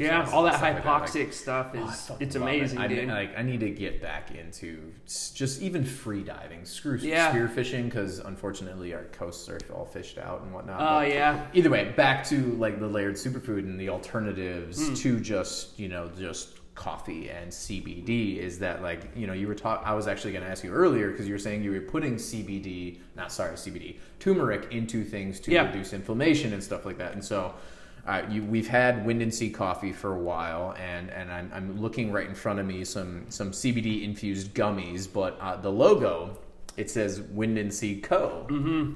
Not just Windansea Coffee. So it, it seems like you're going to be expanding, and what direction are you taking that? My kind of back to you know what what I was kind of mentioning earlier. I think um, it's really hard in 2020 to maintain a competitive advantage. I'm a, I'm a student right now at uh, University of San Diego. I'm uh, finishing my MBA in mostly data analytics is sort of the concentration, but um, so you- we're doing a lot of you know you're learning all this business stuff and and what you kind of find is that like you know everyone asks like how, you know what's your competitive advantage? How do you differentiate yourself against every and um, those are really hard questions to answer. And at the end of the day what i'm starting to like see and i think is like slowly becoming accepted knowledge is is that you, there's not a thing you could do. Uber can't be the only app that cool. So Uber is great idea. It's super differentiated. It's up, but uh, and then Lyft pops up. You know, you're going to get copycats in, in any industry. I'm in probably some sense a copycat. So what what do you do to differentiate yourself? And I think the different what makes you different isn't just that you have a product, it's that you become an ecosystem, you become a platform for uh, whatever you want, you know, to your specific market, you know, Yeah. the target demographic. And so, kind of going back to being a mission driven business and, and what is my purpose? What is, you know, why am I making CBD anything? Yeah, what is the mission of Windansea Co? it's it's improving people's lives you know with alternative modalities to uh, pharmaceutical stuff but even more specific than that because I, I mean i think this could apply to anyone you don't need to be a veteran or whatever but but you know to really drill in on, on what it is that i want to do it's i want to educate uh, veterans, military, etc., um, that there are alternative modalities besides pharmaceuticals, and it's not just a thing that you take. It's like an entire way of living, you know. So how do you exercise? What are you doing? Are you stretching? Like I've been I've been doing that ROMWAD thing now for months. I love it. It's the best thing ever. Um, you know, uh, I did a, a breath like a, a breathing workshop, a Wim Hof thing up in Encinitas with this guy Reese, who's awesome. Um, I did like a sound bath not too long ago, which was really trippy, dude. I like microdosed a little bit of, uh, Ah. and it was wild. I um, I unfortunately fell asleep. Did you? Yeah, I, I could It's see. one it, of you know. those where like um, It's very relaxing. It is, and like they kind of warn you about it, and then like the trippy thing was is that like when I did mine, it was like you know you, the entry that you're sitting there, the intentions, they're talking about it, relax, close your eyes, lay down, Mm-hmm. and then like just fast forward through everything to like all right, nice, wake Hmm. up, and I was just like all of a sudden I was just like all right, I'm awake. Cool. That was interesting. That was fun. Yeah. And like, and then like, they were like, oh, you know, it was cool when they were talking about the red light, the green light, and the blue light, and I was like, what are you, what are you talking about, man? And they're like, wait, what? And I was like, oh shit, I fell asleep. Yeah, that's that, that, at movies. I'm like, that movie sucked. Like you slept through the entire movie. How do you know anything about this movie? Yeah. yeah. It's you know, I think uh, maybe it could have been uh, maybe the people doing it or whatever the case. No, it was 100 percent me. I should have I should have stayed sitting upright because Ah. like if you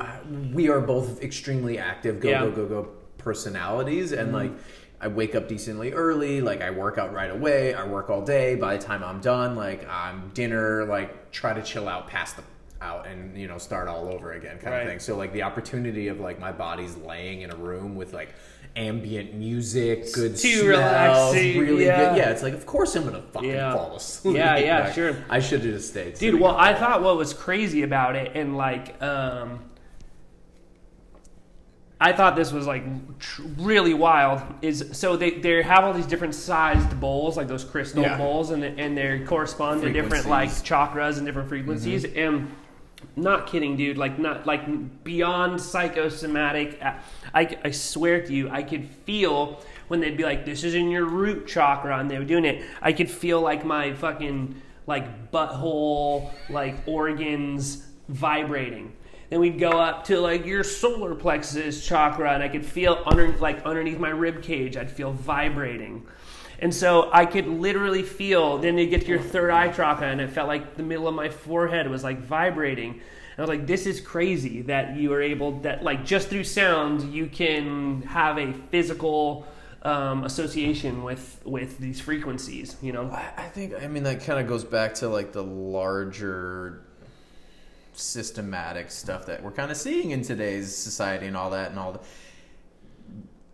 we are all one everything is connected. And i think like as a society and in a consumerism and product driven you know like keeping up with the joneses and all that kind of good stuff society that unfortunately like america is kind of turning into or has been for a while depending on but like it's you forget that everything is connected that like like yeah we may not understand how like this frequency of sound is making this unique organ or part of your body is Right. vibrating but like don't discount it because it's strange and different from what you like can conceptualize and understand. Totally, absolutely, I- and that's kind of thing is that like I I have no financial stake in you going to a sound bath, but as somebody who deals with chronic pain and has a lot of physical ailments and whatnot, and have it, having experienced that, it's it. I swear to you, dude, it felt like it. Like I felt physically better. It kind of melted away pain, especially in like the regions where I was feeling it,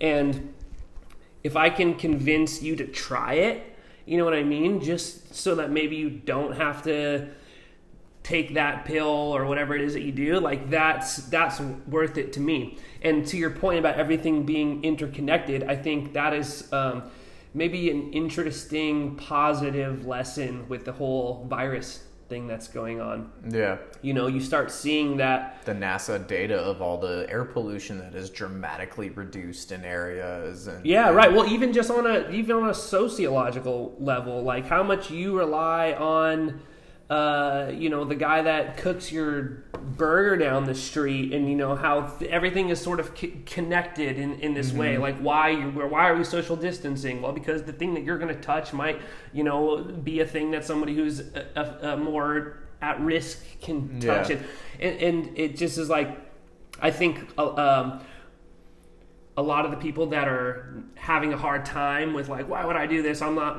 oh you're scared of a virus. Like i'm not don't be scared. Who knows what the deal is.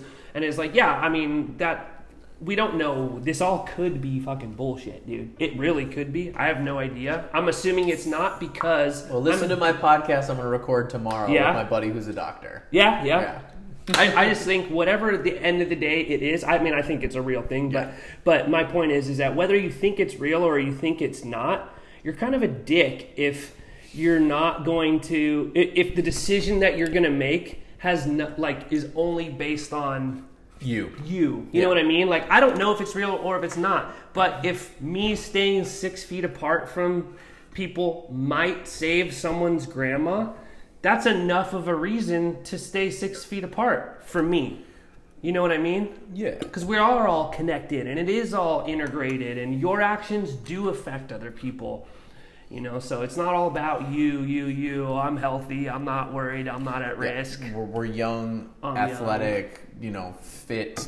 Uh, uh, I don't know personally, but like you know, don't have any preconditions. Yeah. You know, preconceived preconditions that would make you susceptible to these things. Right. Um, and so, yeah, we are an entire system. So, kind of to pull it back into your personal company and all that kind of good stuff is like, so what does your like entire product line look like right now? Yeah, cool. So that, that's a good question. There are a bunch of new items that I've kind of added recently. So, uh, coffee, we're doing one concentration. We'll do a few different roast profiles. Right now we have two. We'll probably add some more. 20 milligrams of CBD. 20 milligrams is per in cup. per cup, yeah, and uh, one, and, and it also like that's per cup based on like it depends on how much you're grinding. If you grind Yeah. less, if you grind more, like it kind of varies. Was it 16 to 1 or there's some like f- Yeah, it is, ratio? it is 16 to 1. Yeah, that's what I Is did. it Nailed six- it. I have no idea what that means. Like 16 parts water, one part, like, ah, you know, Damn it. it's. I was hoping you would know No, this. no, I mean, like, it has to do with weight. So Yeah, like grams of water is the same as grams of anything. Yeah. Like it's, it's the same. So you would have like 16 grams of or, or 16 water to like one gram of ground coffee. ground coffee. Yeah, that's There the that's the There we go. We ratio. But it's it just like okay, you still need a scale. In which case, that's a Well, it depends on how much of a coffee nerd you are. Like, Yeah. I mean, like Bear or Burr, Burr, I think it is. Yeah, like Burr. the coffee grinders, mm-hmm. and like they have like weight sensors and Yeah. stuff like that. And you can go, I'm making you know three cups of coffee, and it will grind the perfect amount for you to make. yeah. You know the proper sixteen to one ratio Right. for three cups of coffee, kind of thing. So Yeah, there you can get real precise with it. But I would just say, I mean, like for right now, like I'm mainly doing, uh, or I have a like a darker, it's like a medium dark roast, like a full city plus, and it's an organic Mexican coffee. Um, it's like very um, like rich, kind of chocolate, cardamom, like a spice to it too. It's like a weird like spice. Uh, and then I have one that's like an Ethiopian Guatemalan mix. And so the Ethiopian's very like floral, fruity, like blueberry kind of overtones, and then the Guatemalan is like dark cherry, more of that, like more kind of similar to the Mexican. It's like those earthy, um, uh, darker, rich flavors. So I, we have those two coffees, two different flavor uh, profiles, and then we just released this um, pain cream. It's like a recovery cream and specifically why so I, I didn't make this cream. I've been uh, looking around. I, you know i use topicals all the time. Dude i like have bengay in like every room of my house. Um, but specifically i found this one because it was formulated to be an effective pain cream without cbd because there's a, there's this tendency like i say cbd yoga pants to just be like make a thing and then put cbd in it and it's better, you know. And it's Yeah! like that's not necessarily the case. Like that's not, you know, uh, what is the I don't know if the bioavailability? yeah, what does the science? What does the science say? say? You know, what what condition can this form of CBD absorb through your skin, etc. So the, the this formulator for this company that make a bunch of other uh, products, dude, she is like a savant and knows exactly the size at which the CBD molecule needs to be so that it goes past your dermis layer but not into your bloodstream. Mm. So it hits it's right the deep in the muscle. Yeah, you're yeah. like muscle, subdermal, like range, and and and um, yeah. So that's like what she. I mean, she's very bad at like the business side of things. Like I've seen some of them. usually, usually if you're a Yeah. super high end level Yes. chemist, like you don't really have the business mindset. Right. There's weird people out there who do do both, but I'd say that's very, very on the super end. rare. And Yeah. so she's smart in that she was like, oh, I'm just gonna get other people to do the business stuff, and I'll just you know in my lab and make all this stuff. So she makes this cream, and it's a capsaicin based cream, which I don't know if you're. It's uh, bell Familiar. peppers. A friend of mine is actually, oddly enough, allergic to capsaicin. Oh, really? That's a good thing to know. Yeah. Um, but yeah, so so capsaicin. So there's typically like in, in your pain creams or whatever. There's kind of like maybe I guess three directions you could go in. You can go in the um, menthol which would be like your icy hot, It has that cooling sort Yeah. of like it's like a minty sort of cool flavor. Capsaicin, which is more of a warming sort of like um, like a hot like a pepper Jalapeno. jalapeno exactly, and then uh, um, blanking arnica. That's that's the third one. Arnica it. It's almost like an aloe vera type thing, but it's specifically mainly used for bruising. I think it like helps with repairing bruised tissue. Um, so those are kind of like the three directions that I've seen pain topical stuff go in. Yeah. And what's really cool about this one is it's a capsaicin based uh, cream, which I find for chronic pain. If you roll your ankle, maybe a menthol cream would be better. Okay. If you haven't, your knee just bothers you for years, and every time it's that that one knee that always like, capsaicin is going to be a better um, uh, material for, for that because it's going to have more of a warming effect and uh, that's going to draw blood flow to it so this actually has both uh, menthol and capsaicin the nice thing about menthol uh, on top of you know it has its uses but what people like about menthol is that you can feel it feeling. yeah you can t- it tingles you Um, know most um, most uh, placebo drugs Mm-hmm, actually have niacin ah yeah in it because it's I a feel va- it's a vaso uh, Dilator? dilator, and so you can feel the blood flow and you get that tingle feel. Yeah, the tingle. I mean, that the psychosomatic connection between feeling something happening and doing it. They've made toothpaste the same way. They've made toothpaste that doesn't have like that like squeaky clean like feeling. Like toothpaste has nothing to do with that feeling. Yeah. But people don't like that toothpaste because it doesn't feel like it's working. Uh, what was it? It was back. I forget what era, decade or whatever, but it was. Let's just call it 1930s to 40s or something like that. No one fucking brushed their teeth. It was not common whatsoever. There was Whoa. toothpaste out there and all that kind of Weird. good stuff, but people didn't use toothpaste that much. And once they added in the chemistry so that your toothpaste would uh, Foam or something. Yeah, foam, yeah, that's people actually started using toothpaste more because there was some sort of tactile response and it felt like something was happening where Right. before you were just rubbing a paste on your teeth and Right. spitting it out and it didn't feel like anything You need that happening. feedback. You like I I think, Yeah. and, and, it, and it factors into into the psychosomatic reaction of you know, oh, I feel it, it must be working. So, but um, I've found this cream to be super effective. It only has hundred milligrams of CBD, but like I said, which you know is a low. Typically, that's a very low amount in in a in a product. I mean, of the other ones I found that have been effective, they've been like 700 milligrams or something like that. Wait, wait, wait. So, what is like a normal dose? What is like what is the dosage range? I mean, we're talking about twenty milligrams in a cup of coffee, like, and then You're you're, talking now about for- talking about hundred milligrams is for the entire for topical. the entire uh, tube. so what? Like, okay, so like, Yeah. Take it back. at Like, someone I, I do not use any CBD Yeah, yeah. products, and so Right. like. wh- What is like a normal range for something you would ingest or eat? Yeah. And then what's a normal range for something you would like put on top of your skin, kind of thing, like a topical? Yeah, we're recording now. Okay, so yeah, I guess the uh, um, it depends on whether you're talking about ingesting it uh, versus applying it topically. It depends on if we're talking about an isolate, CBD isolate, which is literally the isolated molecule of CBD, or we're talking about a full spectrum or broad spectrum that has um, a, a bunch of different cannabinoids like CBG, CBN, CBC, um, CBDA, THC. These are all different like uh, cannabinoid compounds found in a cannabis plant. CBD is just one of them. Um, so it depends. It also depends on your size, your metabolism, what it is that you're taking it for, uh, how sensitive are you to the product itself. So that question is a hard question to answer, honestly. Yeah. Um, but I would say, I mean, the, the good thing is that you can't really overdo it. There's not really like too much CBD, like you're not going to OD or anything like that. So really, it's about what is, for me, I would think, what is the minimum necessary to achieve the re- desired result? Minimum effective dose. minimum effective dose. That's that's what i would say. So typically like for an ingestible a dose could be like 10 to 20 milligrams. Okay? But for like sleep, like you want to use it as like a sleep aid, I could say 50 to 100 milligrams of CBD, depending on how sensitive you are, depending on is it a isolate, is it a full spectrum CBD, is there THC in there.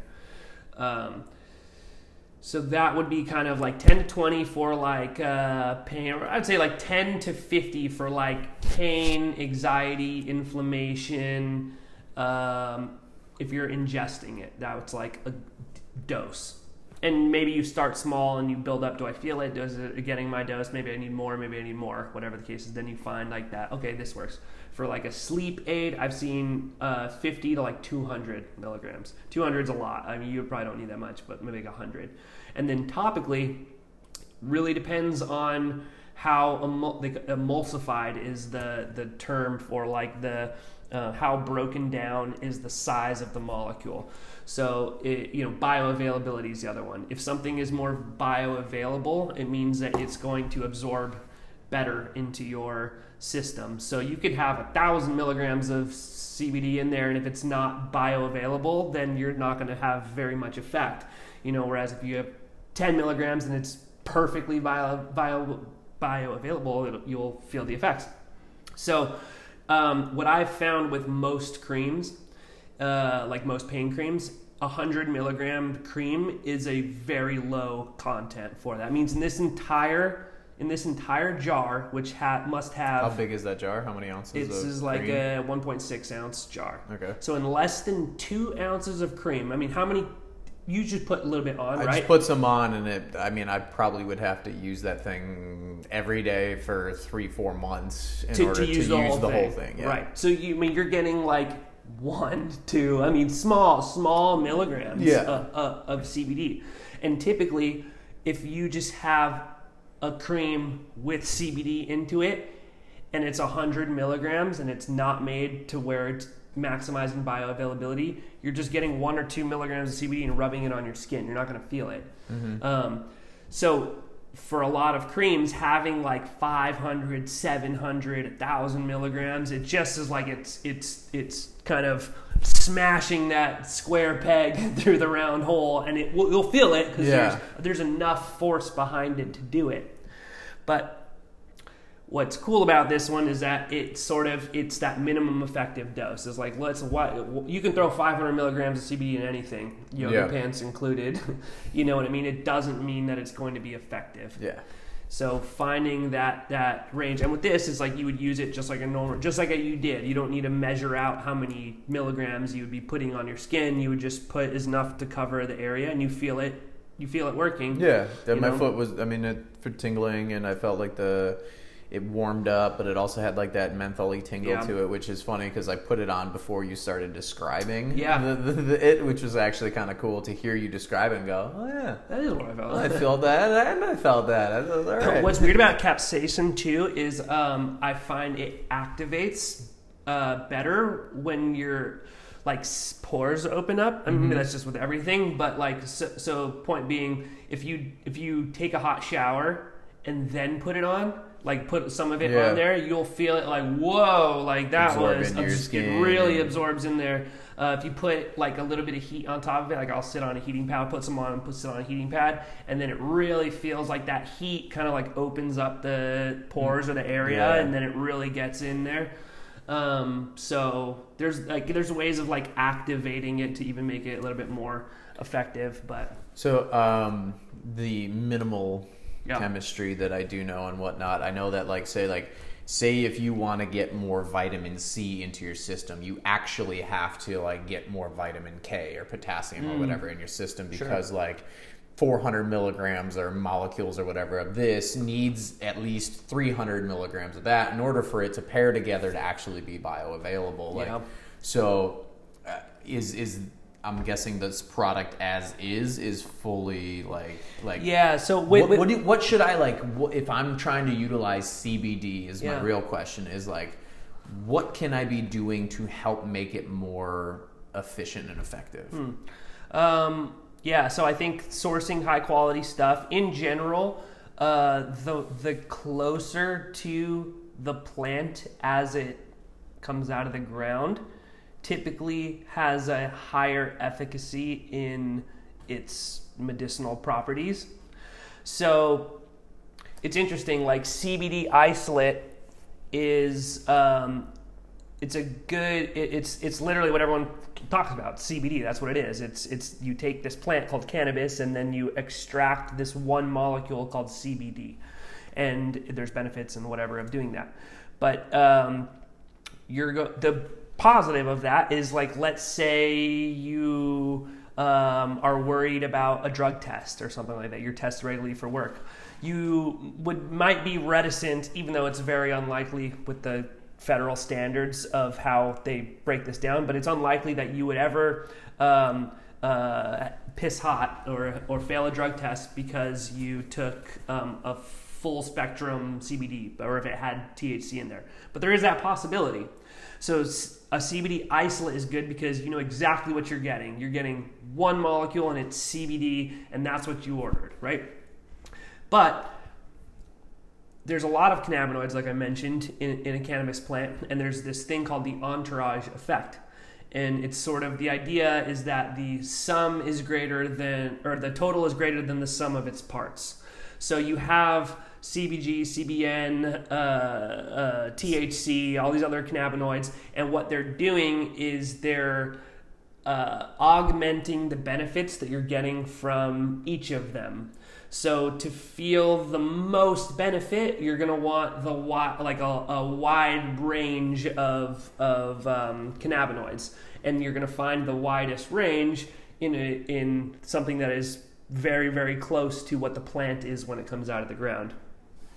Um, that's like a good rule of thumb. So you know, sticking closer towards like full spectrum, broad spectrum, which broad spectrum is essentially it's full spectrum with just a lower THC content. You know, they even even even a full spectrum is is technically like um, it's less than 0.3% THC, which means you won't So feel it has everything, but we're just reducing the THC, Yeah. so you're not getting high. not getting high, and you're not going to run the risk of of testing you know positive, testing On, positive. a, on a drug test. um, but you're going to get the most benefit. Um, but even then, it's like bioavailability matters, and cannabis is is a um, molecule that binds well to lipids and like fat stuff. So um, that's typically like why if you just put weed in in uh, brownies, you're just gonna get bad tasting brownies. But you, that's why you have to like boil it in butter and make a weed butter, and then you make the brownies with the weed butter. Is because the butter is a,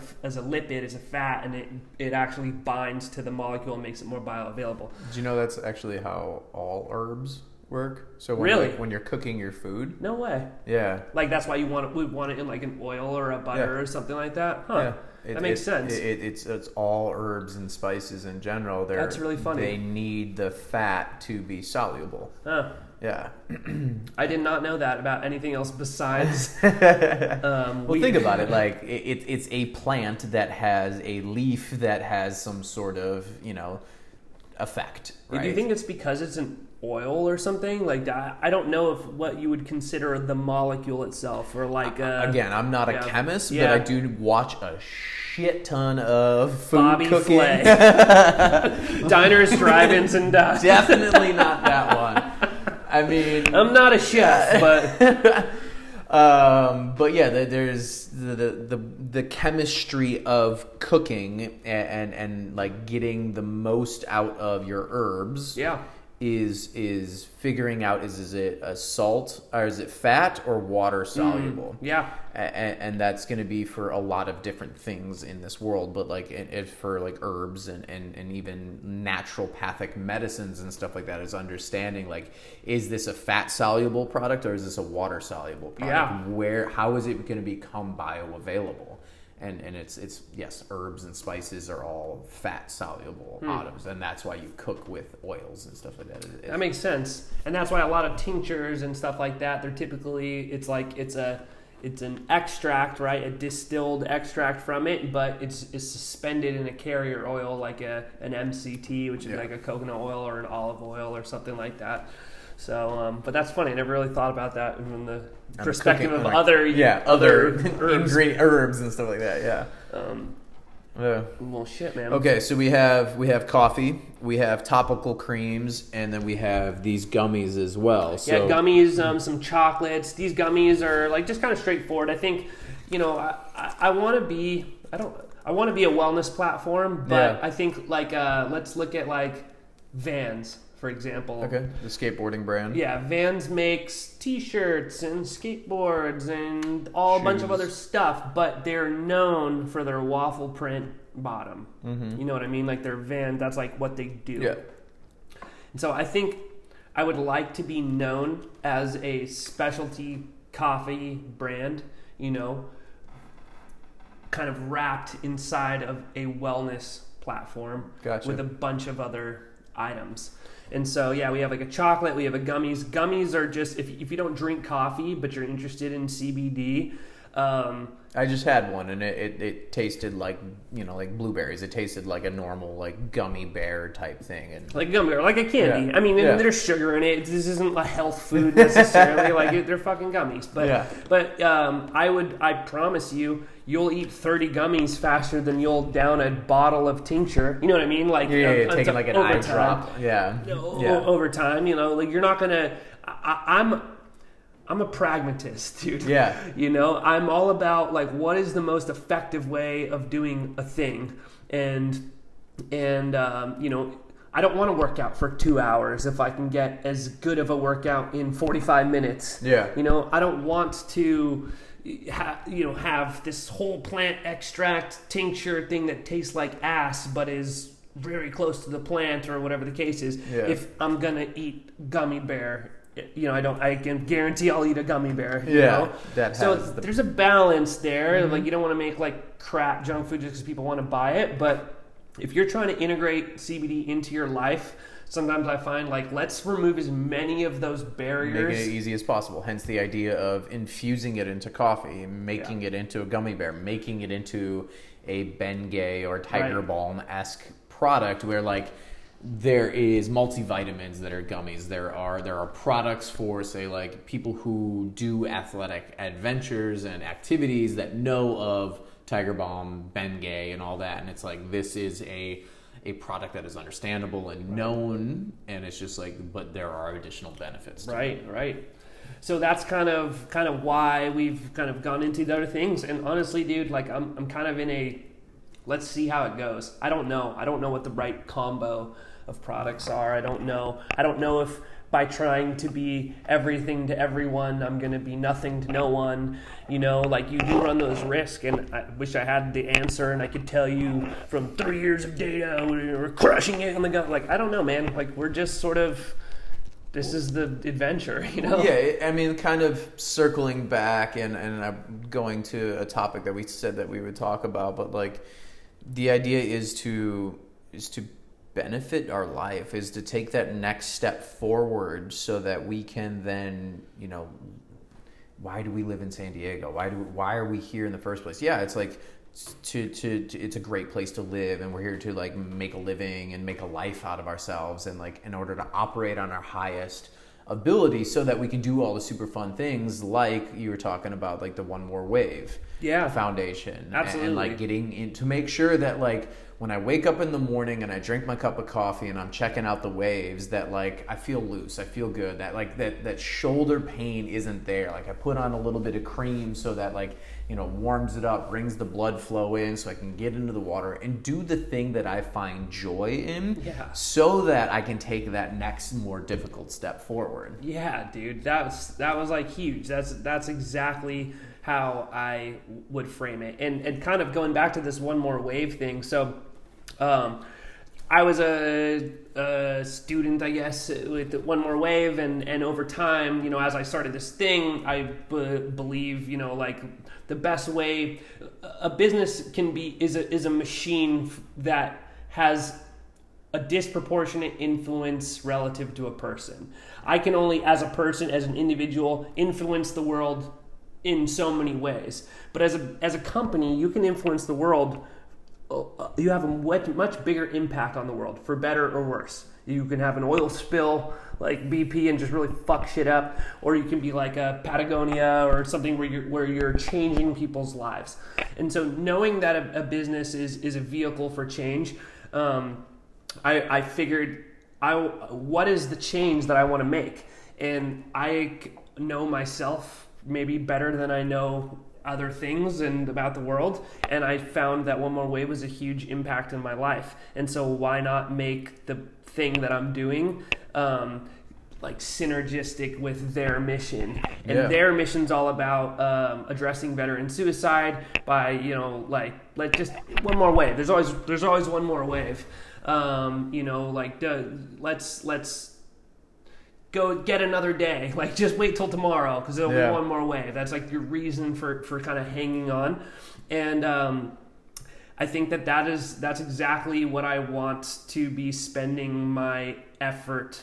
And, and yes, I want to meet my financial obligations and live the life I want to live and yada yada yada. But um, like you were saying earlier, why are there so many middle to upper class white people killing themselves? Is because we have a society that has trained you to believe that dollars and cents are the ultimate uh, scoreboard. This is how you value your worth and how you value. And I think that's wrong. I think it. I mean, it, you will physically feel better when you stop giving a shit about yourself and you start caring and focusing on somebody else's well-being.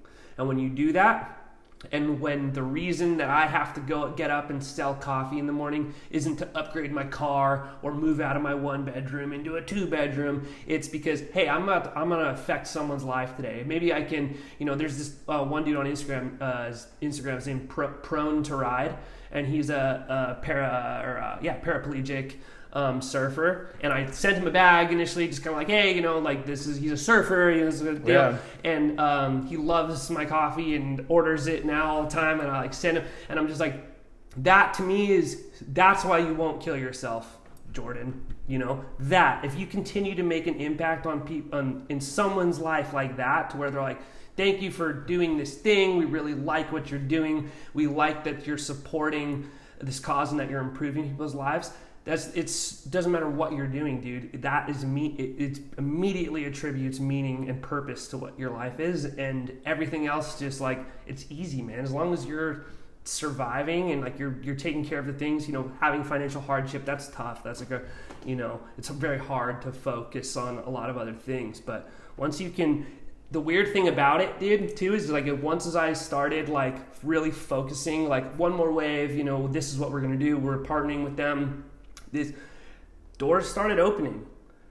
I would, um, you know, not to be exploited, exploitative about it, because there also is like that weird fine line of like, you know, I don't want to be like, oh, we give to veterans, and then like, you know, you just get a bunch of shit for you. But I swear to you, dude, like I'd hit up the guy that the guy that did that commissioned this piece Yeah. did it because he was like that's a really cool cause you know like i'm down to to get behind that So the people You who are listening, it, it is a really cool Japanese style artwork of a Like Japanese samurai. man samurai, but he's got like you know U.S. Navy tattooed on him, and he's got a gun, and he's surfing the wave, and he's got coffee in his hand, and it's just like a really really cool, almost iconic style. Like this guy's named uh, james crx on instagram if you if anyone's interested in looking him up but he does really cool pieces he does like it's all this like japanese style like woodblock kind Yeah. of prints like you know samurais and stuff like that but with like modern weapons and like silenced you know hks and stuff Yeah. it's like super cool but um, you know just just little things like that like the marketing people that i have working for me now too was uh, pe- the people that are doing the marketing for one more wave and and um, I think people just being a product, just being a company that's just trying to huck a product at you, Yeah. there's potential short term game, but I think in the long run, um, you're setting yourself up for more doors to be opening, better alignment with, uh, you know, stuff that you're not going to. You, when everything's just dollars and cents and it's all transactional, like everyone's got to know what are they getting out of it. You know, Yeah. why would I? Why would I commission a piece for you? Tit How much are tat. you paying for me? Tit for tat. Everything's tit for tat. But when you're like, dude, this isn't about me. This is like, uh, this is I'm a vehicle to improve this community of people. Um, people will hop onto that idea way mm. quicker, and they're Yeah. like, dude, that's super cool. Like, you I- can identify with that. It's Yeah. it's hard to identify with an extra ten thousand dollars in your bank account. Yeah. it's a lot easier to identify with like, hey, these people gave as much as they could for their country, and they came back with lost limbs, lost you know emotional stability or whatever, right? But then they found this activity of surfing, and, and that got them to go take one more step forward and, and move towards bettering themselves and creating a better future for themselves in this holistic manner of you know everything that we're doing here. Yeah, yeah.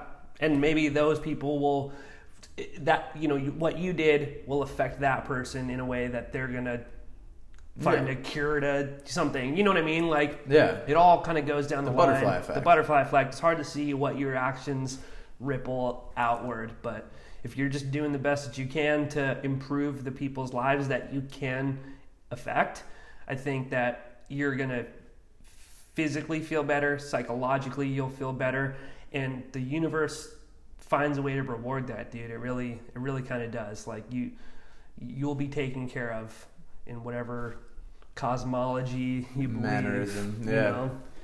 Well, um, to be respectful of your time, and, Yeah. and you do need to go to school in less than an hour now. Are you calling me stupid? you're the one said you're going back to school. I don't know, bro. dude. Uh, Don't don't turn this on me dumb, dude, at the end of your podcast. You're an ass.